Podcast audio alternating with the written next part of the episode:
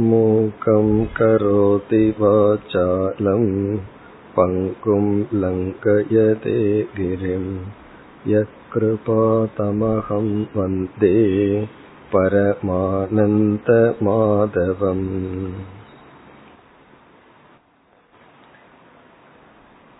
பக்தி என்ற சொல்லிற்கு இரண்டு விதமான பொருள்கள் என்று நேற்றைய தினம் பார்த்தோம். பக்தி என்றால் நம்முடைய அன்பை இறைவனிடத்தில் செலுத்துதல். இந்த பக்தி என்ற ஒரு சொல்லை முதல் பொருளாக ஒரு குறிப்பிட்ட சாதனையாக சாஸ்திரத்தில் பயன்படுத்தப்பட்டுள்ளது. தியான யோகம் என்றால் தியானம் என்கின்ற ஒரு சாதனை. கர்மயோகம் என்றால் நம்முடைய கடமைகளை எப்படி செய்தல் என்கின்ற ஒரு சாதனை. ஞான யோகம் என்றால் ஞானத்தை அடைய மேற்கொள்கின்ற ஒரு குறிப்பிட்ட சாதனை. அதேபோல் பக்தி யோகம் என்றால் இறைவனிடத்தில் நம்முடைய அன்பை செலுத்துகின்ற ஒரு குறிப்பிட்ட சாதனை. நம் அன்பை இறைவனிடத்தில் செலுத்தி இறைவனுக்காக தியாகம் செய்தல் அல்லது சில தவங்களை மேற்கொள்ளுதல். பூஜை செய்தல் வழிபடுதல் நாமங்களை ஓதுதல் பாராயணம் செய்தல் கோயிலுக்கு செல்லுதல் கிரிவலம் வருதல் இது போன்ற சாதனைகள். பிறகு வந்து பூஜைகள் மேற்கொள்ளுதல். இவைகள்தான் பக்தி யோகம் அல்லது பக்தி. இது ஒரு பொருள்.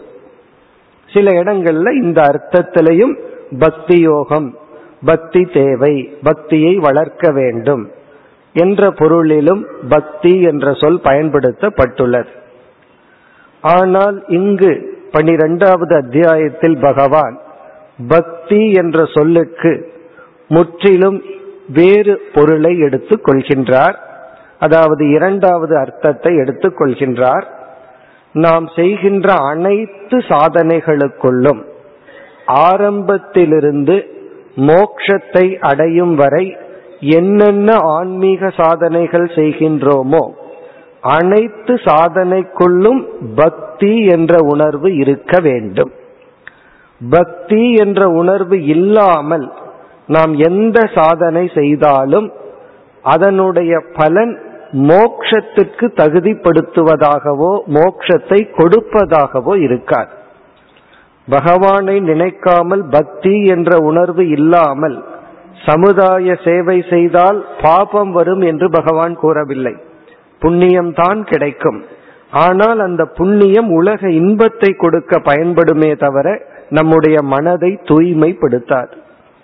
தியானம் என்ற சாதனையை நாம் மேற்கொண்டால் இறைவன் மீது பக்தி என்ற உணர்வு இல்லாமல் தியானத்தை செய்தால் தியானம் மனதினுடைய உறுதியை கொடுக்கும் சில சக்தியை கொடுக்கும் சில சித்திகளையும் கொடுக்கலாம். ஆனால் மன தூய்மையை கொடுக்காது.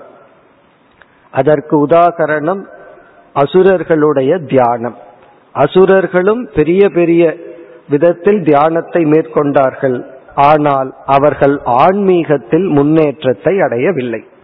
ஆன்மீக முன்னேற்றம் என்றால் ஒரு மனிதனால் அடையக்கூடிய முழுமையான லட்சியமான மோட்சத்தை அடைதல் அல்லது அந்த மோட்சத்தை நோக்கி சில படிகளாவது செல்லுதல். இவ்விதம் பக்தி என்ற சொல்லுக்கு இங்கு பகவான் பயன்படுத்திய பொருள் அனைத்து சாதனைகளுக்குள்ளும் இறைவனிடத்தில் இருக்க வேண்டிய அன்பு. இறைவனிடத்தில் நம்முடைய அன்பை செலுத்தி அன்பை வளர்த்தி படிப்படியாக சாதனைகளில் முன்னேறி வர வேண்டும். ஆகவே இந்த அத்தியாயத்தில் முதல் பகுதியில் முதல் பனிரெண்டு ஸ்லோகத்தின் சாராம்சம் ஐந்து படிகளில் பகவான் பிரித்து ஐந்து பக்தர்களாக இப்பொழுது பேசுகின்றார். எப்படி ஆரம்பிக்கின்றார்? மேலான பக்தன் இவன் என்று கூறி அர்ஜுனா நீ இப்படிப்பட்ட பக்தனாக இரு என்று சொல்கின்றார். பிறகு கூறுகின்றார் உன்னால் இப்படிப்பட்ட பக்தனாக இருக்க முடியவில்லை என்றால் ஒரு படி இறங்கி இப்படிப்பட்ட பக்தனாக இரு. என்றால் இப்படிப்பட்ட சாதனையில் இரு என்று படிப்படியாக இறங்கி வருகின்றார். இதுதான் இந்த அத்தியாயத்தின் சாராம்சம். பிறகு இறுதி ஸ்லோகங்களில் பதிமூன்றிலிருந்து இருபதாவது ஸ்லோகம் வரை அனைத்து சாதனைகளையும் செய்து முடித்த பக்தன் அவனை பராபக்தன் என்று அழைத்து அவனுடைய மனநிலையை வர்ணிக்கின்றார். இனி இந்த அத்தியாயம் எப்படி துவங்கியுள்ளது? அர்ஜுனனுடைய கேள்வி என்ன? அதற்கான பகவானுடைய பதில் என்ன என்று நாம் பார்க்க வேண்டும்.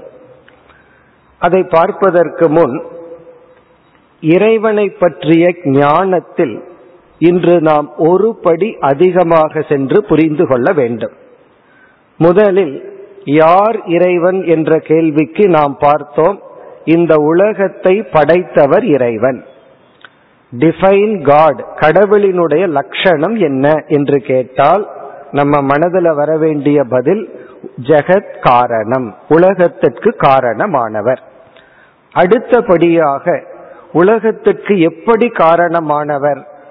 ஒரு குயவன் வந்து எப்படி விதவிதமான பானைகளை படைக்கின்றானோ அதே போல இறைவன் நிமித்த காரணம் ஒரு இடத்தில் இருந்து கொண்டு தன்னுடைய இன்டெலிஜென்ஸ் தன்னுடைய அறிவினால் இந்த அழகான உலகத்தை படைத்தார். இனி அதற்கு அடுத்தபடியாக என்ன பார்த்தோம்? இந்த உலகத்தை படைக்க எங்கிருந்து அவர் பொருளை எடுத்துக்கொண்டார் மெட்டீரியல் உபாதான காரணம் என்ன? என்ற கேள்வி வரும் பொழுது இந்த பொருளை தன்னிடமிருந்து வேறொரு பொருளிடமிருந்து எடுத்துக்கொள்ளவில்லை தானே இந்த உலகமாக ஆகி நின்றார். இப்ப ஃபர்ஸ்ட் வந்து காட் கிரியேட்டட் த வேர்ல்டு இறைவன் உலகத்தை படைத்தார். இரண்டாவது ஸ்டேஜில் நம்ம பார்த்தோம் காட் பிகம் த வேர்ல்டு இறைவன் உலகமாக மாறி நிற்கின்றார். இந்த இரண்டாவது ஸ்டேஜில் இருக்கிற அறிவில் நிலை பெறத்தான் பகவான் விபூதி யோகம் விஸ்வரூப தர்ஷன யோகம் என்ற இரண்டு அத்தியாயங்களை நமக்கு வகுத்து கொடுத்தார். இந்த விஸ்வரூப தர்ஷனம் வருவதற்கு காரணம் அர்ஜுனனுடைய கேள்வி. இந்த விஸ்வரூப தர்ஷன விபூதி இரண்டு அத்தியாயத்தினுடைய குறிக்கோள் உள்நோக்கம் இறைவனே இந்த உலகாக மாறி உள்ளார்.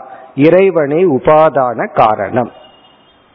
நம்ம நினைக்கிற இதோட இறைவனை பற்றிய ஞானம் பூர்த்தி அடைகின்றது என்று ஆனால் இதுவும் இறைவனை பற்றிய முழுமையான ஞானம் அல்ல ஆனால் எங்கோ இருந்து இறைவன் உலகத்தை படைத்தார் என்பதை விட மேலான ஞானம். இதற்கு மேலும் நாம் ஒரு படி போக வேண்டும். இந்த ஞானமும் இறைவனை பற்றிய முழுமையான ஞானம் அல்ல இனி அடுத்த படி என்ன? இறுதி படி என்ன என்றால் முதல் படி காட் கிரியேட்டட் த வேர்ல்ட் இறைவன் உலகத்தை படைத்தார். இரண்டாவது படி இறைவன் உலகமாக மாறினார். மூன்றாவது படி மூன்றாவது படிக்கு போகும் பொழுது இரண்டாவது படியையும் நாம் நீக்கி விடுகின்றோம். மூன்றாவது படியில் என்ன புரிந்து கொள்ளப் போகின்றோம்? காட் அப்பியர்ஸ் எஸ் வேர்ல்டு இறைவன் உலகமாக தோன்றுகின்றார். உலகமாக அவர் மாறவில்லை உலகமாக அவர் தோன்றுகின்றார். முதல் படியில நம்ம கொடுக்கிற எக்ஸாம்பிள் உதாகரணம் வந்து குயவனை போல இறைவன் உலகத்தை படைத்தார். இரண்டாவது படியில கொடுக்கிற உதாகரணம் வந்து களிமண்ணை போல இறைவன் உலகமாக மாறினார். மூன்றாவது படியில நம்ம கொடுக்கிற உதாகரணம் எக்ஸாம்பிள் பாம்பிலிருந்து அறியாமையினால் கயிற்றை பாம்பாக நாம் தவறாக பார்ப்பது போல இந்த உலகம் இறைவனிடத்திலிருந்து வந்துள்ளது. கடவுள் வந்து இந்த உலகமாக தோன்றுகின்றார். உலகமாக அவர் மாறிவிடவில்லை. உலகமாக காட்சி அளிக்கின்றார். It is only an appearance இது வெறும் தோற்றம். எப்படி என்றால் கயிறை நம்ம பார்க்கிறோம். அறியாமையினால அதுல ஒரு பாம்பை பார்க்கின்றோம். பத்து அடி கயிறை நம்ம பார்த்தோம் அப்படின்னா நாம பார்க்கிற பாம்பு எத்தனை அடி இருக்கும்? அதுவும் பத்து அடி இருக்கும். இந்த பாம்புக்கு யார் காரணம்? ஒரு காரணம் நம்முடைய அறியாமை அதை நீக்கி விடுவோம். இந்த பத்து அடி பாம்பு வருவதற்கு என்ன காரணம்? என்ன உபாதானம்? என்றால் நம்ம கயிற்றை தான் சொல்லணும். ஏன் கயிற்ற சொல்லணும் அப்படின்னா கயிறு எந்த ஃபார்ம்ல இருந்ததோ அதே அமைப்புல தான் பாம்பு இருக்கும். கயிறு எவ்வளவு நீளமோ எவ்வளவு தடியா இருந்துச்சோ அதே அளவு தான் பாம்பு இருக்கும். ஆகவே அந்த பாம்புக்கு கயிறு ஒரு விதத்தில் உபாதான காரணம். மெட்டீரியல் காசா இருக்கு. அது எப்படி மெட்டீரியல் காசா இருக்க முடியும் என்றால் இந்த விதமான உபாதான காரணத்தை சாஸ்திரத்தில் விவர்த்த உபாதான காரணம் என்று அழைக்கின்றார்கள்.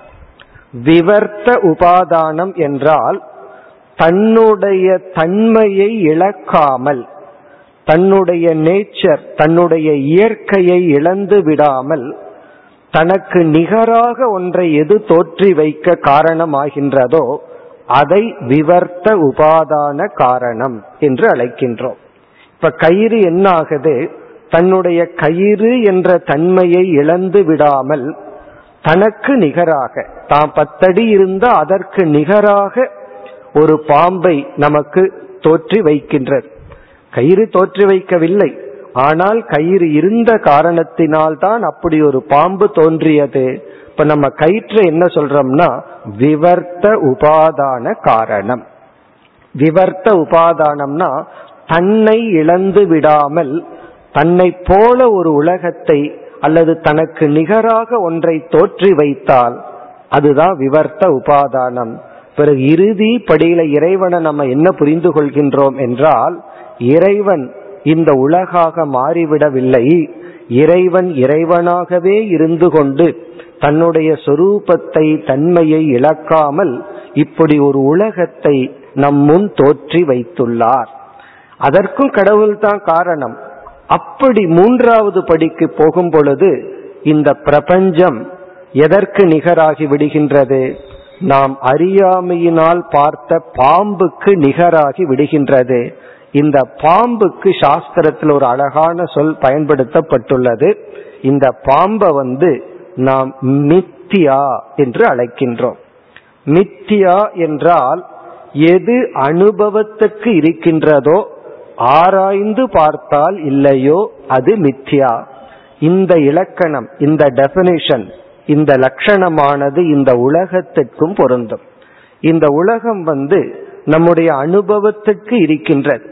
அனுபவத்திற்கு ஒரு பொருள் ஒரு பெயர் இதெல்லாம் இருக்கு. ஆராய்ந்து பார்த்தால் அது அங்கு இல்லை.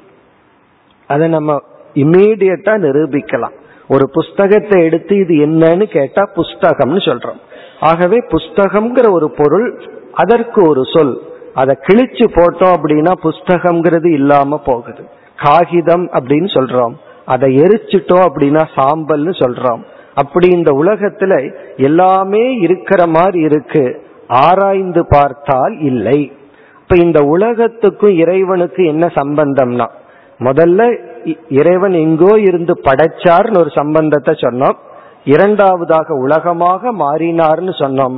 மூன்றாவதாக அவர் அவராக இருந்து கொண்டு ஒரு மித்தியா என்கின்ற உலகத்தை அவர் படைத்துள்ளார். இப்படி படைத்த அந்த இறைவன் யார்? என்றால் அந்த இறைவன் தான் நிர்குண பிரம்ம அல்லது மாயா என்ற சக்தியை நீக்கி நாம் பார்க்கின்ற இறைவன். இப்ப இறைவனை வந்து வேறொரு கோணத்துல பார்ப்போம். இறைவனை வந்து உலகம்ங்கிற கோணத்திலேயே இவ்வளவு நேரம் பார்த்துட்டு இருந்தோம் இந்த உலகத்தை ரிலேட் பண்ணியே கடவுளை பத்தி பேசிட்டு இருந்தோம் உலகத்தை படைச்சார் உலகமாக மாறினார் உலகத்தை ஒரு தோற்றமாக உருவாக்கியவர் இறைவன் பார்த்தோம். இனி நேரடியா உலகத்தை விட்டுட்டு இறைவனை மட்டும் எடுத்துட்டு விசாரம் செய்தால் இறைவன்கிற சொல்லுக்கு சாஸ்திரம் கொடுக்கிற டெபனிஷன் வேறொரு கோணத்தில் அழியாத ஒரு பொருள் எது அழியாமல் உணர்வு ரூபமாக சைத்தன்யமாக அழியாமல் சத் சுரூபமாக உள்ளதோ அந்த அழியாத பொருளை பிரம்மன் அல்லது பரமாத்மா என்று சொல்கின்றோம். அந்த அழியாத பரமாத்மா என்ற தத்துவத்திடம் மாயா என்ற ஒரு சக்தி இருக்கின்றது. இந்த மாயா என்ற சக்தியை அந்த அழியாத பிரம்மத்துடன் சேர்ந்தால் நமக்கு கிடைக்கின்ற தத்துவம் இறைவன். அப்ப இறைவனுக்கு இனியொரு லட்சணத்துக்கு போயிடுறோம். என்ன லட்சணம்? Brahman plus Maya equal to ஈஸ்வரக அல்லது கடவுள். இங்க ஈஸ்வரன்னா சிவன் என்று பொருள் அல்ல இறை தத்துவம். இப்ப மாயை பிரம்மன். இந்த இரண்டையும் சேர்ந்து பார்த்தா தான் ஈஸ்வரன். இப்ப இந்த ஈஸ்வரனை வந்து நம்ம பல கோணத்துல பார்க்கலாம். இப்ப ஈஸ்வரன்கிறது யார்? பிரம்மன். பிரம்மன்னா அழியாத ஒரு தத்துவம். மாயை என்றால் ஒரு விதமான சக்தி. அந்த மாயையினுடைய விகாரம் மாற்றம் தான் இந்த உலகம். அந்த மாயையின் துணை கொண்டுதான் இந்த உலகத்தை உருவாக்கி உள்ளார். இப்ப பிரம்மனும் மாயையும் சேர்ந்து ஈஸ்வரன்கிற தத்துவத்தை கூறுகின்றோம். இப்ப நம்ம ஈஸ்வரனை வந்து மாயையோடு சேர்ந்துதான் என்னைக்குமே புரிந்து கொள்ள முடியும். மாயையை நீக்கி அந்த ஈஸ்வரனை புரிந்து கொண்டால் அந்த ஈஸ்வரனை பரமாத்மா பரபிரம்மன் என்றுதான் புரிந்து கொள்ள வேண்டும். இப்ப ஆரம்பத்துல மாயையை நீக்கி நம்மால ஈஸ்வரனை புரிந்து கொள்ள முடியாது. மாயையுடன் தான் அந்த ஈஸ்வர தத்துவத்தை புரிந்து கொள்வோம். நம்ம இரண்டாவது ஸ்டேஜ் வரைக்கும் சொன்னோமே அது மாயையுடன் கூடிய ஈஸ்வரனுடைய லட்சணம். இறைவன் உலகமாக மாறினார்னு சொல்லும் பொழுது அவருடைய மாயை அவரை சார்ந்தது. அந்த மாயையாக இந்த உலகம் மாற்றத்தை அடைந்தது. பிறகு ஃபைனல் ஸ்டேஜ் வரும் பொழுது அந்த மாயையை நீக்கி சுத்தமான தூய்மையான பிரம்மத்தை மட்டும் பார்க்கின்றோம். இப்ப இந்த நிலைக்கு நாம் வந்தால் இறைவனை முழுமையாக உணர்ந்தவர்கள் ஆகின்றோம். அதாவது ஒவ்வொரு ஸ்டேஜும் ரைட்டு தான். இறைவன் உலகத்தை படைச்சார்னு சொல்றது ரைட்டு தான். அது முதல் படி. அடுத்தது உலகமாக மாறினார். பிறகு உலகத்தை தோற்றி வைத்தார். இந்த உலகத்தை நமக்கு காட்டுகின்றார் என்று மூன்றாவது படியிலும் புரிந்து கொள்கின்றோம். இப்ப இங்கு அர்ஜுனனுடைய கேள்வி என்னவென்றால் யார் எந்த ஒரு சாதகன் இறை தத்துவத்தை மாயையை நீக்கி இறை தத்துவத்தை ஒருவன் தியானிக்கின்றால் என்று வைத்துக் கொள்வோம். இங்க இரண்டு பேர்த்த அர்ஜுனன் எடுத்துக் கொள்கின்றான். ஒரு சாதகன் வந்து மாயையை நீக்கி சுத்த பிரம்மத்தை மட்டும் தியானிக்கின்றான். இந்த மாயையை நீக்கிய பிரம்மத்தை நிர்குணம் பிரம்ம என்று அழைக்கின்றோம். நிர்குணம் பிரம்ம என்றால் இங்க குணம்னா மாயை. மாயையற்ற தூய்மையான பிரம்ம தத்துவம். அழியாத பிரம்ம தத்துவம். உணர்வு ரூபமான பிரம்ம தத்துவம். ஆனந்தமான பிரம்ம தத்துவம். அது இந்த உலகத்துக்கு காரணம்னு சொல்ல முடியாது. அந்த இடத்துல உலகம்ங்கிறதே ஒண்ணு கிடையாது. அது மட்டும் இருக்கின்ற தத்துவம். இப்ப அந்த நிர்குண பிரம்மத்தை ஒருவன் தியானிக்கின்றான். பிறகு அர்ஜுனனுடைய இனி ஒரு கருத்து. நிர்குண பிரம்மத்தை விட்டு மாயையுடன் கூடிய பிரம்மத்தை எடுத்துக்கொண்டு இரண்டாவது ஸ்டேஜில் அதாவது இந்த உலகமே பிரம்மனாக இறைவனாக இருக்கின்றான்னு விஸ்வரூபத்தை ஒருவன் தியானிக்கின்றான். இப்ப அர்ஜுனனுடைய கேள்வி விஸ்வரூபத்தை தியானிக்கின்ற ஒரு பக்தன் அல்லது சாதகன் மேலானவனா? அல்லது விஸ்வரூபத்தையும் விட்டுவிட்டு நிர்குண பிரம்மத்தை தியானிப்பவன் மேலானவனா? இதில் யார் சிறந்தவர்கள்? இதுதான் அர்ஜுனனுடைய கேள்வி. இப்ப அர்ஜுனன் என்ன கேட்கின்றான்? நிர்குண பிரம்மத்தை தியானிப்பவர்கள் சிறந்தவர்களா? அல்லது சகுண பிரம்மன் சகுண பிரம்மன்னா இந்த உலகத்தையே இறைவன்னு பார்ப்பவர்கள் சிறந்தவர்களா? இதில் யார் சிறந்தவர்கள்? உலகத்தையே இறைவன்னு பார்க்கிறவன் சிறந்தவனா? அல்ல உலகத்தை மித்தியா இது வெறும் பொய்தான் என்று பார்ப்பவன் சிறந்தவனா? நம்ம மனதுல என்ன தோன்றும்? உலகத்தை மித்தியா பொய்னு பார்க்கறது ஏதோ ஒரு நெகட்டிவ் ஃபீலிங் மாதிரி தெரியும். அப்படியெல்லாம் விட்டுட்டு உலகத்தை இறைவன்னு பார்க்கிறது தானே உயர்ந்ததுன்னு தோன்றலாம். இந்த சந்தேகம் அர்ஜுனனுக்கு வந்து விட்டது. இறைவன் படைத்த உலகத்தை நாம யாரு டிஸ்மிஸ் பண்றதுக்கு நாம யாரு நீக்குவதற்கு? ஆகவே இந்த உலகத்தை இறைவன்னு பார்த்துதான் தியானிக்கணும். அவன் உயர்ந்தவனா அல்லது இந்த உலகத்தையும் நீக்கி நிர்குண பிரம்மத்தை மட்டும் தியானிப்பவன் உயர்ந்தவனா? இதுதான் அர்ஜுனனுடைய கேள்வி. ஏவம் சதத யுக்தாயே பக்தாஸ்துவாம் பர்யுபாசதே.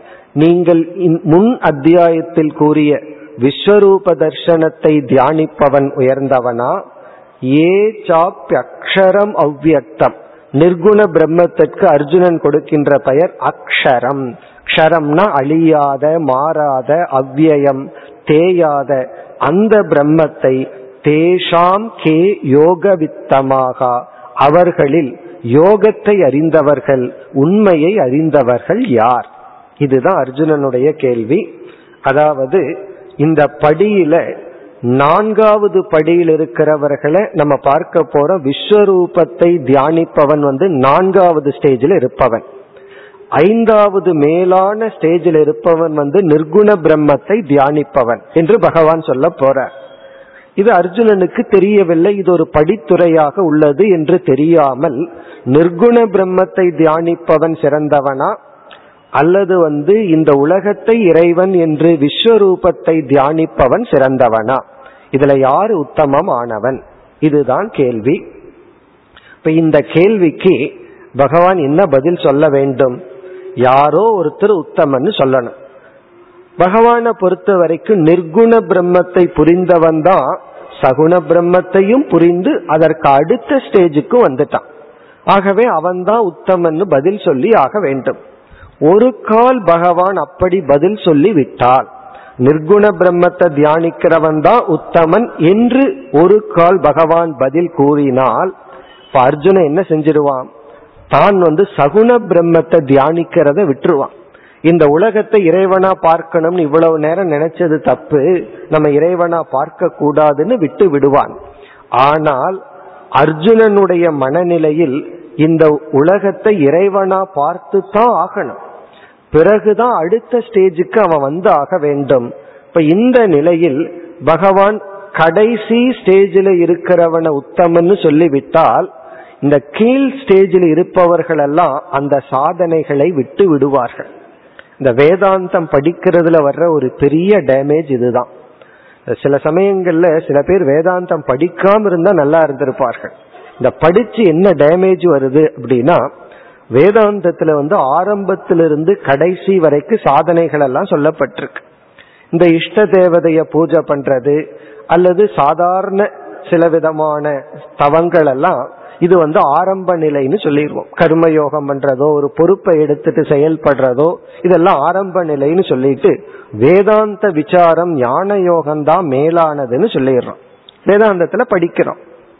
உடனே பலர் என்ன நினைக்கிறார்கள்? இந்த கோயிலுக்கு போறது பூஜை பண்றது ஜபம் பண்றது இதெல்லாம் ரொம்ப லோ லெவல் அல்லது சர்வீஸ் பண்றது இதெல்லாம் ரொம்ப லோ லெவல் ஹை லெவல் என்னன்னா சாஸ்திரத்தை படிக்கிறது. ஆகவே இதெல்லாம் நான் செய்ய மாட்டேன். அதைத்தான் செய்வேன்னு சில பேர் அதற்கு சென்று விடுகார் ஆனால் இவர்கள் இதையெல்லாம் செஞ்சு மன தூய்மை அடைஞ்சுதான் சாஸ்திரத்தை விசாரம் பண்ணா சாஸ்திரம் பலன் கொடுக்கும்.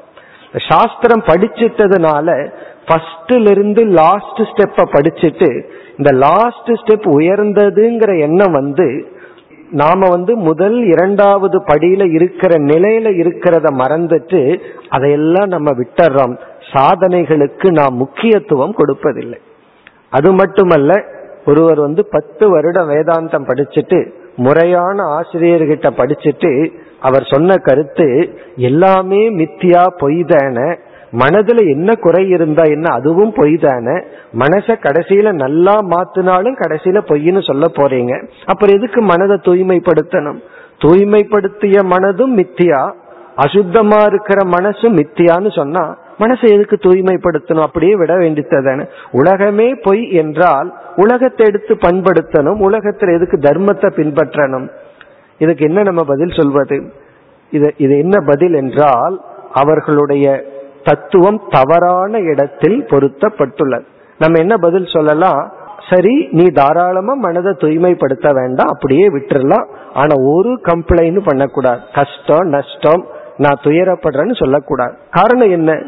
உனக்கு இது மித்தியான்னு புரிஞ்சதுக்கு அப்புறம் மித்தியான்னு புரிஞ்சுட்டா இந்த மாதிரி ஆர்கியூவே பண்ண மாட்டான். புரியாததுனாலதான் பண்றான்.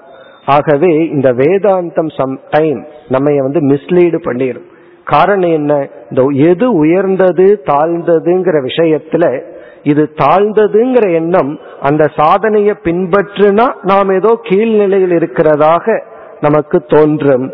இப்ப இதை தவிர்க்க இப்ப அர்ஜுனனுக்கு பகவான் வந்து ஒரு அறிவை புகட்டணும். என்ன அறிவை புகட்டணும்? ஆரம்பத்திலிருந்து கடைசி ஸ்டேஜ் வரைக்கும் ஒவ்வொரு சாதனையும் வேலிட் ஒவ்வொரு சாதனையும் தேவைதான்.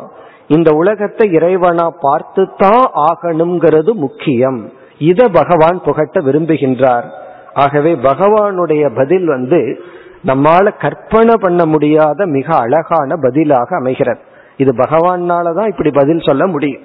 இப்படி பதில் சொன்னாலும் தப்பா புரிஞ்சுக்கிறாங்கன்னா அது நம்முடைய புத்தியினுடைய மகத்துவம் தான் இப்ப பகவான் எப்படி பதில் சொல்கின்றார்னா அர்ஜுனனுடைய கேள்வி என்ன?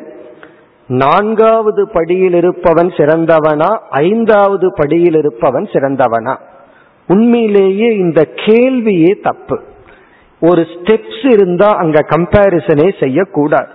ஒரு இடம் இருக்கு. அந்த இடத்துக்கு இரண்டு விதத்துல அடையலாம். இரண்டு பாதைகள் இருந்தா நம்ம கம்பேர் பண்ணலாம். இந்த ரூட் நல்லதா? இந்த ரூட் நல்லதா? இப்ப ஈரோடு வர்றதுக்கு சென்னையிலிருந்து எந்த ரூட் நல்லது? இந்த வழியா வரலாமா? இந்த வழியா வரலாமா? கேட்கலாம் சிந்திக்கலாம். காரணம் என்ன? ஒரே இடத்துக்கு இரண்டு தனித்தனி பாதைகள். ஆனால் ஒரு ஸ்டேர் கேஸுக்கு நம்ம டெரஸுக்கு போகணும். வீட்டில் ஒரே ஒரு ஸ்டேர் கேஸ் தான் இருக்கு. அது ரெண்டாவது படி உயர்ந்ததா மூணாவது படி உயர்ந்ததான்னு கேட்ட என்ன சொல்வது? இங்க சாய்ஸே கிடையாது. ஒவ்வொரு படியும் சமமாக சிறந்தது. இரண்டாவது படி சிறந்தது ஒன்னாவது படியில் இருக்கிறவனுக்கு. ஒன்னாவது படியில் இருக்கிறவனுக்கு மூணாவது படி சிறந்ததே அல்ல. ஏன்னா மூணாவது படி மேல வச்சா அவன் ஒன்னாவது படியிலிருந்தும் கீழே விழுந்துருவான். ஆகவே எது சிறந்ததுங்கிற கேள்வியே தப்பு. தவறான சில கேள்விகளுக்கு நம்ம நேரடியான பதில் சொல்ல முடியாது. தப்பான கேள்விக்கு நேரடியான பதில் சொன்னா அந்த பதில் தப்பா இருக்கும். ஆகவே பகவான் என்ன பதில் சொல்கின்றார்? இப்ப அர்ஜுனனுடைய கேள்வி என்ன? நிர்குண பிரம்மத்தை தியானிப்பவன் சிறந்தவனா? சகுண பிரம்மத்தை அல்லது இந்த உலகத்தை இறைவனாக பாவிக்கின்ற விஸ்வரூபத்தை தியானிப்பவன் சிறந்தவனா? பகவானுடைய பதில் விஸ்வரூப தர்சனம் செய்பவன் விஸ்வரூபத்தை தியானிப்பவன் சிறந்தவன். அப்படின்னு பதில் சொல்ற. நான்காவது படியில் இருப்பவன் சிறந்தவன். இத கேட்ட உடனே அர்ஜுனனுக்கு என்ன புரியும்?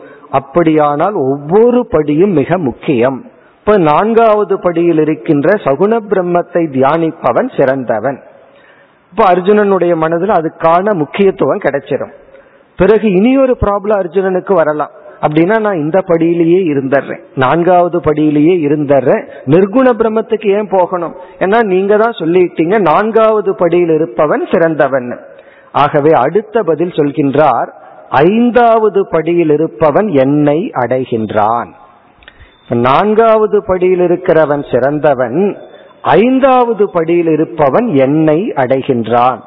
இப்ப அர்ஜுனன் வந்து கார்னர். அவன் என்ன பதில் சொல்ல முடியும்? அஞ்சாவது படியில் இருக்கிறவன் என்ன அடையறான் ஆனா நாலாவது படியில் இருக்கிறவன் சிறந்தவன். இதுதான் பகவானுடைய பதில். இப்ப பகவான் என்ன பதில் சொல்றார்? யார் இந்த உலகத்தை இறைவனாக பார்க்கின்றார்களோ விஸ்வரூபத் தியானம் செய்கின்றார்களோ அவர்கள் உத்தமமானவர்கள். என்று கூறிவிட்டு ஆனால் ஆனால் என்று சொல்லி என்ன சொல்றார்? நீ கேட்டேயே நிர்குண பிரம்மத்தை தியானிப்பவன் அவன் என்னை அடைகின்றான். இதுதான் பகவானுடைய பதில். இப்படி பதிலை கூறி இந்த நிர்குண பிரம்மத்தை தியானிப்பவன் வந்து மிக மிக மேலாக இருப்பவன் அது அவ்வளவு சுலபமாக அந்த நிலையை அடைந்து விட முடியாது. அது மிக மிக கடினம் என்று சொல்லி அந்த நிர்குண பிரம்மன் என்ன? தியானிப்பவன் யார்? அவன் எப்படிப்பட்ட பலனை அடைகின்றான்? என்ற ஐந்தாவது படியை பகவான் முதலில் விளக்குகின்றார். முதலில் விளக்கி பிறகு என்ன சொல்ல போறார்? ஒரு கால் அர்ஜுனா உன்னுடைய மனம் அந்த அளவு பக்குவப்படவில்லை உனக்கு அவ்வளவு அறிவு வரவில்லை என்றால் நீ நான்காவது படிக்கு வர வேண்டும். மாயையை சேர்த்தி இந்த உலகத்தை பார்க்க வேண்டும். சில மாணவர்கள் இந்த கருத்தை தெளிவாக நம்மிடத்துல சொல்வார்கள். இந்த உலகத்தை பொய் மித்தியா இதெல்லாம் பார்க்கறதுக்கு கஷ்டமா இருக்கு. உலகத்தை இறைவன்னு பார்க்கறதுக்கு நல்லா இருக்கு. உலகத்தை நீக்கிறது என்னால முடியவில்லை. உலகத்தை இறைவன்னு பார்க்கறதுக்கு தான் எனக்கு நல்லா இருக்கு. ஏன்னா ஒரு பயம் வருது. எல்லாத்தையும் நீக்கிட்டா சூன்யந்தான் இருக்குமோன்னு ஒரு பயம் வருகிறது. என்று பலர் அவர்களுடைய உணர்வை சொல்வதை நம்ம கேட்கிறோம். இதுல இருந்து என்ன தெரிகிறதுனா இந்த உலகம் மித்தியா. இது வெறும் தோற்றம். இறைவன் வந்து விவர்த்த உபாதானம்னு புரிந்து கொள்ள முடியவில்லை என்றால் உபாதானம் என்று புரிந்து கொள்ள வேண்டும். இப்படி வந்து பகவான் ஐந்தாவது படியில் இருப்பவன் என்னை அடைகின்றான் நான்காவது படியில் இருக்கின்றவன் உயர்ந்தவன். பிறகு என்ன சொல்ல போறார்? உன்னால நான்காவது படியில் இருக்க முடியவில்லை என்றால் பகவான் வந்து ஆப்ஷன் கொடுக்கிறார். சரி இந்த படிக்கு இறங்கி வா. இப்படி என் மீது பக்தி செலுத்த பார் அதுவும் முடியவில்லை என்றால் அடுத்த படி அடுத்த படின்னு சொல்லி ஐந்து வரைக்கும் பகவான் இறங்கி போறார். பிறகு கடைசியில தியாகம் என்கின்ற ஒரு வேல்யூ பண்பினுடைய மகத்துவத்தை கூறி இந்த படியினுடைய விசாரத்தை முடித்து படிகள் அனைத்தையும் கடந்தவனை வர்ணிக்க போகின்றார். இனி நாம் இந்த அத்தியாயத்திற்குள் சென்றால் இரண்டாவது ஸ்லோகத்தில் பகவான் வந்து கூறுகின்ற பதில் விஸ்வரூபத்தை தியானிப்பவன் மாயையுடன் கூடிய பிரம்மத்தை தியானிப்பவன் இந்த உலகம் பொய் அப்படியெல்லாம் சொல்லாம இந்த உலகம் இருக்கு அனுபவிக்கிறோம் அது இறை சொரூபம் என்று தியானிப்பவன் உயர்ந்தவன். அதைத்தான் கூறுகின்றார் மையாவேஷ்ய மனோ ஏமாம் நித்திய யுக்தா உபாசதே ஸ்ரத்தையா பரையோ பேதாகா தேமே யுக்த தமா மதாக. இங்கு சில வர்ணனை பகவான் கொடுக்கிறார். ஸ்ரத்தையா பரையா மேலான ஸ்ரத்தையுடன் கூடியவன் ஏன்னா இந்த உலகத்தையே இறைவன்னு பார்க்கணும்னா அவனுடைய நம்பிக்கை ஸ்ரத்தை சாத்விகமான ஸ்ரத்தையாக இருக்க வேண்டும். மயி ஆவேஷ்ய மனக. அவனுடைய மனம் முழுதும் என்னிடத்தில் பொருந்து இருக்க வேண்டும். நித்திய யுக்தாக அவனுடைய பக்தியானது பிளவுபடாமல் அல்லது முறிவுபடாமல் இருக்க வேண்டும். இப்படிப்பட்ட பக்தன் யுக்த தமாகா யார் யுக்தன்? யார் மேலானவன்? சிறந்தவன் கேட்ட அவன்தான் சிறந்தவன். இந்த பதில பகவான் சொல்வதினுடைய நோக்கம் அர்ஜுனன் அனைத்து சாதனைகளுக்கும் கொடுக்க வேண்டிய வேலிடிட்டி கொடுக்க வேண்டிய முக்கியத்துவத்தை கொடுக்க வேண்டும். என்னைக்குமே ஒரு மேப்பை நம்ம பார்த்தோம் அப்படின்னா ஒரு சிட்டிக்குள்ள போய் ஒரு இடத்துல ரூம்ல தங்கி இருக்கோம் அந்த சிட்டியினுடைய மேப் நம்ம கையில் இருக்கு. நாம் ஒரு இடத்துக்கு போகணும். அந்த இடத்த முடிவு செய்தா பத்தாது. அதுக்கு அடுத்தது நம்ம என்ன முடிவு செய்யணும்? அந்த மேப்ல நாம எந்த இடத்துல இருக்கிறேன்னு ஐடென்டிஃபை பண்ணணும். நாம எந்த இடத்துல இருக்கிறேன்னு அந்த மேப்ல இருந்து புரிஞ்சுட்டா தான் அந்த இடத்திலிருந்து நம்ம ரூட்டை பார்க்க முடியும். நாம எங்க இருக்கிறதுனே தெரியாம இங்கெல்லாம் போகணும் அப்படின்னு முடிவு செய்தா எப்படி நம்ம போக முடியும்? அதே போல வேதாந்தத்துல பல படிகளை நம்ம பார்த்து இதெல்லாம் லட்சியம்னு தெரிஞ்சாலும் கூட அது தெரிஞ்சுப்பது மிக சுலபம். ஆனா அடுத்து தெரிய வேண்டியது என்னுடைய ஸ்டேட்டஸ் எங்க இருக்கு? என்னை நாம் நான் இப்ப எங்க இருக்க என்னுடைய மனநிலை எந்த நிலையில் இருக்கின்றது? இப்ப சாதகன் புரிஞ்சுக்க வேண்டிய மிக முக்கியமான படி வந்து தன்னுடைய செல்ஃப் ஜட்ஜ்மெண்ட் என்னுடைய மெச்சூரிட்டி என்ன என்னுடைய லெவல் என்ன. இதத்தான் பதினெட்டாவது அத்தியாயத்துல பகவான் எது சாத்விகமான புத்தி சாத்விகமான இன்டலெக்ட் அப்படின்னு வர்ணிக்கும் பொழுது எந்த ஒரு இன்டலெக்ட் தன்னை சரியாக புரிந்து கொள்ளுமோ அப்படின்னு என்ன அர்த்தம்? என்னுடைய பலகீனம் என்ன? நான் எந்த லெவல்ல இருக்கிறேன் இதுக்கு தான் செல்ஃப் ஹானஸ்டி வேணும். நம்மிடத்திலேயே நம்ம ஹானஸ்டா இருக்கணும். திறந்த மனதுடன் இருக்கணும். இந்த இடங்கள்ல தான் வேல்யூஸ் எல்லாம் வருது. நம்மிடத்திலேயே நாம திறந்த மனதோடு இருக்கணும்னா இது எப்ப வரும்னா நாம் மற்றவர்களிடம் ஹானஸ்டா இருக்கணும். மற்றவர்களிடம் நேர்மையா இருக்கிறதுனுடைய பலன் என்னன்னா நாம் நம்மிடத்துல ஹானஸ்டா இருக்க முடியும். மற்றவர்களை எல்லாம் ஏமாற்றி கொண்டே இருந்தால் நம்ம வந்து வெளி தோற்றத்துல வெற்றி அடைஞ்சிட்டே இருப்போம். ஏன் ஏமாத்துறோம்? ஏமாத்துறதுனுடைய அர்த்தமே ஒரு ஏதோ ஒரு வெற்றிக்காகத்தான். அது நிலத்துக்காகவோ பணத்துக்காகவோ பதவிக்காகவோ அல்லது ஏதோ ஒன்றுக்காக ஏமாத்துறோம். இப்படி ஏமாற்றி கொண்டே இருந்தால் இதனுடைய லாஸ் என்ன அப்படின்னா நாம் நம்மையே ஏமாற்றி கொள்வோம் நம்மால நம்மிடத்திலேயே ஓப்பனா இருக்க முடியாது. ஒரு சாதகன் வந்து தன்னை தெளிவாக ஓப்பனா தன்னை பார்க்க வேண்டும். அதுதான் ரொம்ப முக்கியம். ஆகவே அர்ஜுனன் வந்து தன்னுடைய நிலையை பார்க்க வேண்டும் என்பதற்காக நான்காவது நிலையில் இருப்பவன் உத்தமன் என்று கூறி ஐந்தாவது நிலையில் இருப்பவன் என்னை அடைகின்றான் என்று கூறினார். இனி அடுத்த இரண்டு ஸ்லோகங்களில் மூன்று நான்கு ஐந்து. இந்த ஸ்லோகத்தின் சாராம்சம் பிப்த் ஸ்டேஜில் இருக்கிற பக்தனை பகவான் பேசுகின்றார். நம்ம என்ன பண்ண போறோம்? இந்த ஐந்து ஸ்டேஜ் என்ன? எந்த லெவல்ல இருக்கிற சாதகன்னு பார்க்கிறோம். ஆனா உண்மையிலேயே ஃபர்ஸ்ட்ல இருந்து போனா தான் நமக்கு புரியும். பகவான் வந்து லாஸ்ட்ல இருந்து இங்க சொல்றதுனால நம்ம கடைசியிலிருந்தே பார்த்துட்டு வந்து பிறகு மீண்டும் ஃபர்ஸ்ட்ல இருந்து போனோம்னா நமக்கு புரிந்து விடும் இப்போ ஒரு ஆன்மீக சாதகன் செய்கின்ற இறுதி சாதனை என்ன? ஒருத்தன் செய்யற லாஸ்ட் சாதனை என்ன? அதைத்தான் பகவான் இங்கு குறிப்பிடுகின்றார். ஒரு சாதகனுடைய ஃபைனல் இது வந்து ஃபைனல் என்று நாம் புரிந்து கொள்ள வேண்டும். ஆரம்பத்தில் செய்கின்ற நம்முடைய சாதனை அல்ல என்று மனதில் இப்பொழுது வைத்துக்கொண்டு ஒரு இறுதி சாதகன் இறுதி நிலையை அடைந்தவன் அவனை வர்ணிக்கின்றார். அவனை வர்ணிச்சு இப்படிப்பட்ட மனநிலையை அடையிறது கஷ்டம் ஆகவே போர்த் ஸ்டேஜுக்கு வா அப்படின்னு படிப்படியா இறங்கி போற. இவன் யார் என்றால் இவனுக்கு நம்ம ஒரு பெயர் கொடுக்கலாம் நிர்குண பிரம்ம உபாசகன். இந்த ஃபைனல் ஸ்டேஜில் இருக்கிறவனுக்கு ஒரு பெயர் நம்ம கொடுக்கறோம். ஒவ்வொரு ஸ்டேஜுக்கு ஒரு பெயர் கொடுத்துட்டோம்னா நமக்கு சௌகரியமா இருக்கும் அதை புரிஞ்சுக்கிறதுக்கு. நிர்குண பிரம்ம உபாசகன். இப்ப நிர்குண பிரம்ம உபாசகன் என்பவன் தான் ஃபைனல் ஸ்டேஜில் இருப்பான். இவனுக்கு இனி ஒரு பெயரும் கொடுக்கலாம் ஞான யோகி. ஞான யோகின்னு சொல்லலாம் நிர்குண பிரம்ம உபாசகன்.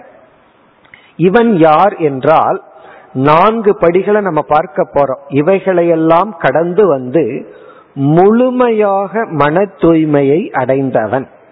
அவனோட மனசை பார்த்து அவனாலேயே வேலிடேட் பண்ண முடியும். என்னுடைய மனசுல அசுத்தம் இல்லை. இந்த உலகத்துல எந்த பொருளையும் நான் வந்து மோக பொருளாகவோ போதை பொருளாகவோ மயக்கும் பொருளாகவோ பார்க்க முடியாது. எனக்கு யாரிடத்திலும் ராகமும் துவேஷமும் இல்லை.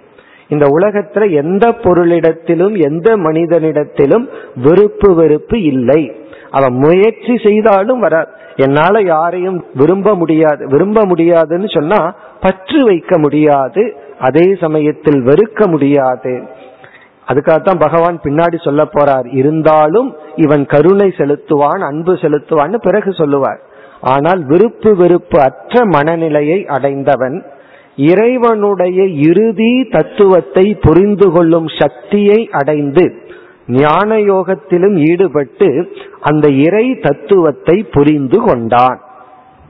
நிர்குண பிரம்மந்தான் உண்மைன்னு புரிந்து பார்க்கின்ற அனைத்தும் வெறும் தோற்றம் மித்தியா என்று புரிந்து கொண்டு இன்னும் சுருக்கமா சொல்ல போனா அத்வைத ஞானத்தை அடைந்தவன் இரண்டற்ற ஒரு உண்மையை உணர்ந்தவன் இப்படிப்பட்டவன் இந்த ஞானத்தில் நிலை பெறுவதற்காக நிர்குண பிரம்மத்தை இவன் தியானிக்கின்றான். இப்ப கடைசி படியில் இருப்பவன் வந்து நிர்குண பிரம்ம உபாசகன். இங்க உபாசகன் சொன்னா தியானம் செய்பவன். காலையில சொன்னபடி நிதி தியாசனம் செய்பவன். எதை இவன் இவனுடைய ஆப்ஜெக்ட் ஆஃப் தியானம் என்ன? எதை தியானிக்கின்றான்? இந்த உலகத்தையோ அல்லது ஒரு ஒரு உருவத்தையோ ஒரு சொல்லையோ அல்ல. இவைகளையெல்லாம் மனதளவில் நீக்கி நிர்குண பிரம்மத்தை தியானிப்பவன். அந்த பிரம்மன் சத் சுரூபமானது அந்த பிரம்மன் வெளி தோற்றத்திற்கு வராது என்றெல்லாம் அந்த நிர்குண பிரம்மத்தை தியானிப்பவன். இந்த ஸ்லோகத்துல பகவான் இந்த மூன்று நான்கு இந்த இரண்டு ஸ்லோகத்துல பகவான் என்ன செய்கின்றார்? நிர்குண பிரம்மத்திற்கு எட்டு லட்சணங்கள் கொடுக்கிறார். எட்டு சொற்களால் நிர்குண பிரம்மத்தை வர்ணித்து மூன்று சொற்களால் இந்த நிர்குண உபாசகனை வர்ணித்து இப்படிப்பட்டவன் மோக்ஷத்தை மோட்சத்தை அடைகிறான்னு சொல்றதுக்கு பதுவா என்னை அடைகின்றான் என்றே பகவான் கூறுகின்றார். இந்த எட்டு சொற்களை ஒவ்வொரு சொற்களா எடுத்து விளக்க ஆரம்பிச்சோம் அப்படின்னா அது வேதாந்த வகுப்பு அல்லது ஞான யோகமாக மாறிவிடும். இப்ப நம்ம இங்க சுருக்கமா என்ன புரிஞ்சுக்கிறோம்? மாயையையும் நீக்கிய பிரம்மன். அதுல வந்து எப்படி ஆரம்பிக்கின்றார்? மூன்றாவது ஸ்லோகத்தில் ஏத்து அக்ஷரம் அனிர்தேஷ்யம் அவ்வக்தம் பர்யுபாசதே சர்வத்ரகம் அச்சிந்தியம் கூட்டஸ்தம் அச்சலம் துருவம். இந்த சொற்களெல்லாம் நிர்குண பிரம்மத்தை அதாவது மாயா என்ற தத்துவத்தை நீக்கிய இறைவனை குறிக்கின்ற சொற்கள். அந்த இறைவனிடத்துல மாயையை நம்ம ஒதுக்கிட்டு பார்க்கிறோம். அது எப்படின்னா அக்ஷரம் அது அழியாதது அனிர்தேசியம் அதை நம்ம நேரடியாக வாயிலையோ அல்லது வேற கருவியினாலேயோ விளக்க முடியாது. அவ்வியக்தம் அது வெளித்தோட்டத்திற்கு வராதது. அன்மேனிஃபெஸ்ட் இந்திரியங்களால் அதை அப்ரிசியேட் பண்ண முடியாது. ஆனா நான்காவது படியில் இருக்கிற இறைவன் இருக்காரு அவர் அப்ரிசியேட் பண்ணலாம். உலகம் பூரா அவர் தான் இருக்காருன்னு சொல்லி நம்ம கண்களாலும் காதுகளாலும் அந்த இறைவனை உணரலாம். ஆனால் அவ்வியக்தம் அதே சமயத்தில் அச்சிந்தியம் சர்வகம் துருவம் கூடஸ்தம் இப்படி பகவான் வந்து இப்படிப்பட்ட பிரம்மத்தை யார் தியானிக்கின்றார்களோ? இங்க தியானிக்கின்றார்களோ என்றால் அடுத்த பொருள் வந்து இந்த பிரம்மத்தை ஆராய்ந்து புரிந்து கொள்ள முயற்சி செய்து கொண்டிருக்கின்றார்களோ? இப்படிப்பட்ட நிர்குண பிரம்மத்தை யார் புரிந்து கொள்கின்றார்களோ? என்று கூறி பிறகு இந்த நிர்குண பிரம்மத்தை தியானிக்கின்ற கடைசி ஸ்டேஜில் இருக்கிற பக்தனை வர்ணிக்கின்றார். அவனுக்கு நம்ம கொடுத்த பெயர் வந்து நிர்குண பிரம்ம உபாசகன். இவன் தான் ஒரு கடைசி ஸ்டேஜில் இருக்கிற பக்தன். இவன் யார்?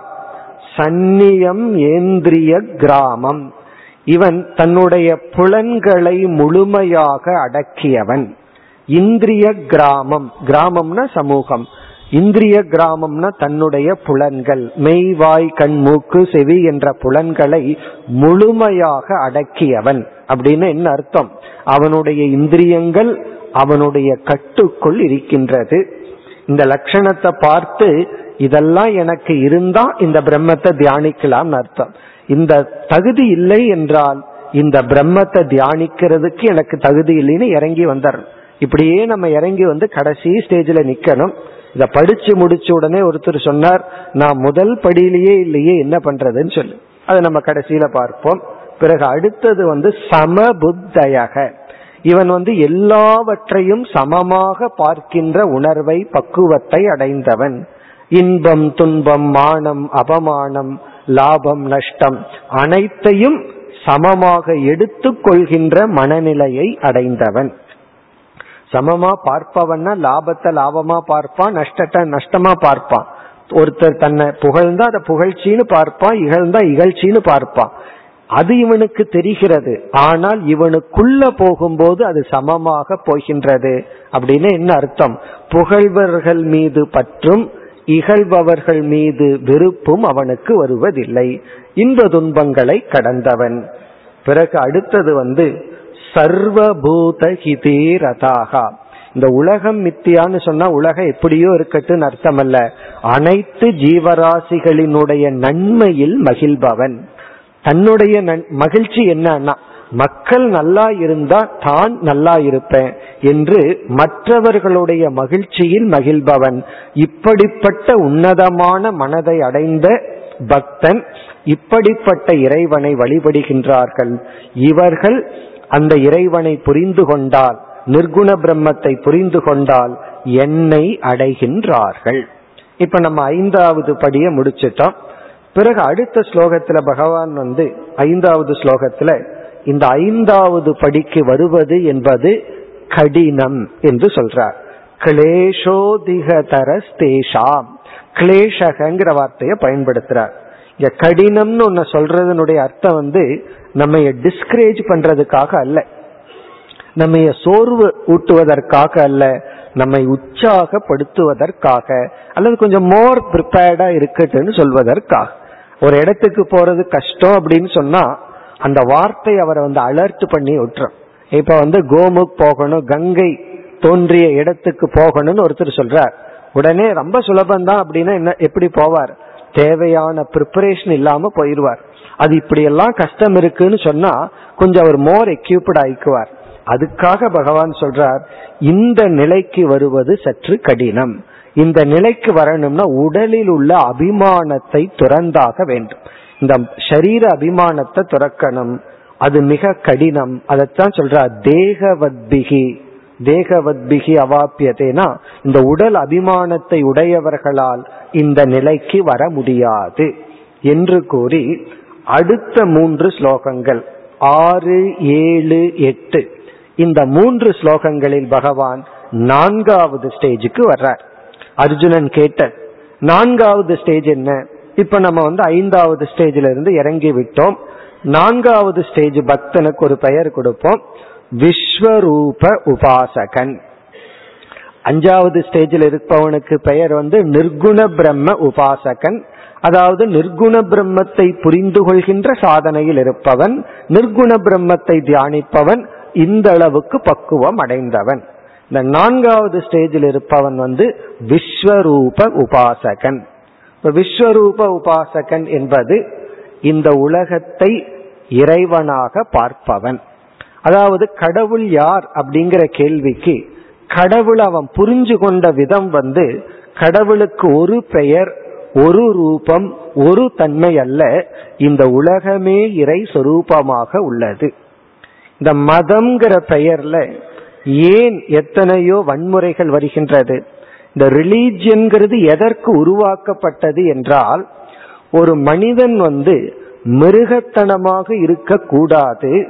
அவனுக்குள் இருக்கிற மிருக உணர்வுகளெல்லாம் சென்று அவன் மனிதத்தன்மை வர வேண்டும்னு சொல்லி இறை தத்துவத்தை அறிமுகப்படுத்தப்பட்டு அந்த இறைவன் மீது ஒரு நம்பிக்கையை உருவாக்கி நம்ம மூன்றாவது ஸ்டேஜில எல்லாம் பார்க்க போவோம். இந்த நான்காவது ஸ்டேஜே கடினம்னு பகவான் மூணாவது ஸ்டேஜுக்கு போக போறார். அந்த மூன்றாவது ஸ்டேஜில் பார்ப்போம். அந்த இறைவனுக்கு ஒரு பெயர் கொடுத்து ஒரு நாமம் கொடுத்து நம்ம வந்து நம்மை மேன்மைப்படுத்துவதற்காக. அப்படி இருக்கின்ற அந்த மதமே மனிதனுடைய அழிவுக்கு ஏன் காரணமாகிறது என்றால் அதற்கு மூல காரணம் அந்த இறைவனை புரிந்து கொள்ளாத தன்மைதான். இந்த இறைவனை புரிஞ்சுக்காம இருக்கிற காரணம்தான் இறைவனை அறிமுகப்படுத்திய மதமே மனிதனுடைய அழிவுக்கு காரணமாகின்றது. இப்ப இங்கு வந்து இந்த பக்தன் நாலாவது ஸ்டேஜில் இருக்கிற பக்தனுக்கு கடவுளுக்குன்னு ஒரு பெயர் கிடையாது. அதனாலதான் சொல்வார்கள் பேரில்லாத பெருமாள். பேரில்லின்னு சொல்லிட்டு பெருமாள்னு சொல்றது இதனுடைய அர்த்தம் என்னன்னா பேர் இல்ல அதனாலதான் சகசர நாமம்னு சொல்றது ஆயிரக்கணக்கான நாமம். சிவபெருமானுக்கு இனியொரு பெயரும் உள்ளது பலவேஷம் அப்படின்னு ஒரு பெயர். பலவேஷம்னா எல்லாமே அவருடைய வேஷம்தான். பலவேஷம்னா எல்லா அனைத்தும் அவருடைய உருவங்கள் தான் அனைத்தும் அவருடைய பெயர்கள் தான் இப்ப இந்த விஸ்வரூபத்துக்கு வந்தவனுக்கு வந்து கடவுள்ங்கிற விஷயத்துல தவறு செய்யாதவன். அந்த இறைவன்கிறது யாருன்னா இறைவனுக்கு ஒரு குறிப்பிட்ட நாமம் இல்ல குறிப்பிட்ட ரூபம் இல்ல அனைத்தும் இறைவனுடைய வெளிப்பாடு. அதே சமயத்துல இவன் வந்து அறிவு வேணும் ஆத்ம ஞானம் வேணும்னா தட்சிணாமூர்த்தியை தான் வழிபடுவான். செல்வம் வேணும்னா லக்ஷ்மிங்கிற தத்துவத்தை வழிபடுவான். உலக அறிவு வேணும்னா சரஸ்வதியை வழிபடுவான். தடைகள் நீங்கணும்னா விநாயகரை வழிபடுவான். இப்ப இவனை பொறுத்த வரைக்கும் ஒவ்வொரு தேவதைகளும் ஒரு இறை தத்துவத்தினுடைய சக்தியினுடைய வெளிப்பாடு. இப்ப தடைகள் நீங்கணும் அப்படின்னு சொன்னா அது விநாயகர்கிற சக்தியில பெரியவர்கள் வகுத்து கொடுத்த வழிமுறை என்று அனைத்து கடவுள் தத்துவத்தையும் உணர்ந்தவன். இதுல இவனுக்குள்ள வேற்றுமை இல்லை. இவன் வந்து இறைவன்கிறது இந்த உலகம்தான். உலகமாக வெளிப்பட்டுள்ளார் என்று இவன் விஸ்வரூப தியானத்தில் ஈடுபடுபவன். அப்படின்னு என்ன அர்த்தம்னா இவனுக்கு இறைவன் விதத்தில் குழப்பம் இல்லை இன்னும் இறைவனை பத்தி ஒரு படி தெரிஞ்சுக்க வேண்டியது இருக்கு. இருப்பினும் இந்த உலகத்துல படைச்ச இறைவன் விஷயத்தில் இவன் முழுமையான ஓரளவுக்கு ஞானத்தை அடைந்தவன். இந்த விஸ்வரூப தியானம் செய்பவனை பகவான் வர்ணிக்கின்றார். இங்கு வந்து சில சொற்களை எல்லாம் கோரி அந்த பக்தனை வர்ணித்து பக்தி பிரகாரத்தை வர்ணித்து யார் விஸ்வரூப உபாசகன் என்றால் இறை தத்துவத்தை உணர்ந்தவன். எப்படி உணர்ந்தவன்? ஒரே சொல்லல சொல்லிடலாம் இந்த உலகத்திற்கு உபாதான காரணம் என்று உணர்ந்தவன். யார் வந்து இந்த உலகத்துக்கு இறைவன்தான் உபாதான காரணம்னு உணர்ந்து விட்டார்களோ அவர்கள் வந்து நான்காவது ஸ்டேஜில் இருக்கின்றார்கள். இந்த நான்காவது ஸ்டேஜில் இருக்கிறவன் வந்து இறை ஞானத்தை அடைஞ்சாதான் அவர்கள் இருக்க முடியும். இந்த மூன்றாவது ஸ்டேஜில் நம்ம பார்க்க போற இறைஞானம் இல்லாமையே மூணாவது ஸ்டேஜுக்கு வரலான்னு பார்க்க போறோம். ஒன்று இரண்டு இறைவனை பற்றி அறிவில்லாமலே இருக்க முடியும்னு பார்ப்போம். இங்கு இறைவனை பற்றி அறிவுண்டு. ஐந்தாவது ஸ்டேஜுக்கு போனா முழுமையான ஞானம் இங்கு வந்து அதற்கு முன் இருக்கின்ற படி இங்கு எப்படி வர்ணிக்கின்றார்? சர்வாணி கர்மாணி மயி சந்நியசிய அவனிடம் இருந்து உருவாகின்ற அனைத்து கர்மங்களையும் எனக்கு அர்ப்பணம் செய்து மத் பராகா என்னையே பரமாக கொண்டு கர்மத்தை பகவானுக்காக செய்யறோம். பகவானையே இலக்காகவும் கொண்டு அனன்யேன யோகேன. அனன்யேன யோகேனா அவனுடைய அன்பு பிளவுபடாததாக உள்ளது. அவனுடைய அன்பு வந்து அவன் அவனை நேசிக்கிறான். அடுத்தது அவன் நேசிப்பது என்னைத்தான். என்னைத்தான் இந்த உலகத்தை தான் உலக உயிரினங்களைத்தான் என்று சொல்லி மாம் தியாயந்தக என்னை தியானிப்பவன். பிறகு பகவான் சொல்றார் தேஷாமகம் சமுத்தர்த்தா அவர்களை நானே உயர்த்துகின்றேன். இந்த நிலைக்கு வந்தவர்களை அடுத்த நிலைக்கு கொண்டு போவது என்னுடைய கடமை. மிருத்யு சம்சார சாகராத் மரணம் என்கின்ற மிருத்யு என்கின்ற நிலையிலிருந்து அவர்களை நான் உயர்த்துகின்றேன் என்று கூறி பிறகு எட்டாவது ஸ்லோகத்துல வந்து ஒரு அட்வைஸ் பண்றார். ஆகவே அர்ஜுனா நீ விஸ்வரூப உபாசகனாக இருக்க முயற்சி செய். மையேவ மன ஆதத்ஸ்வ என்னிடத்தில் மனதைவை இந்த உலகமே நான் என்று புரிந்துகொள் இனி பகவான் என்ன செய்கின்றார்? அடுத்த ஸ்லோகத்திற்கு செல்கின்றோம். அதாவது ஒன்பதாவது ஸ்லோகத்துல வந்து மூன்றாவது படிக்கு வருகின்றார். அத சித்தம் சமாதாதும் ந சக்னோஷி மயிஸ்திரம் அபியாச யோகேன ததக மாமிச்சாப்தும் தனஞ்சய. இப்ப இந்த ஒன்பதாவது ஸ்லோகத்துல வந்து மூன்றாவது படிக்கு வந்து விடுகின்றார். இங்கு என்ன சொல்கின்றார்? ஒரு கால் இந்த உலகத்தை நான் என்று பார்க்க முடியவில்லை என்றால். அப்படியே சொல்றார். சித்தம் சமாதாதும். உன்னுடைய சித்தமானது சமாதானத்தை அடையவில்லை என்றால் ந சக்னோஷி மயிஸ்திரம் என்னிடத்துல வைக்க முடியவில்லை. எப்படின்னா இந்த உலகமே நான் அப்படின்னு உன்னால புரிந்து கொள்ள முடியவில்லை என்றால் என்ன பகவானுக்கு தெரியுது? இந்த நான்காவது ஸ்டேஜில் இருக்கணும்னா விருப்பு வெறுப்பு ஓரளவுக்கு நீங்கி இருக்கணும். ஆனா இந்த உலகத்தை பார்க்கும் பொழுது உனக்கு விருப்பு வெறுப்பு பொறாமை கோபம் இதெல்லாம் தான் இருக்கு. இதெல்லாம் தான் உறுதியாக உள்ளது என்றால் பிறகு பகவான் கொடுக்கிற உபாயம் வந்து சரி நீ இந்த உலகத்தை நான்னு பார்க்காத.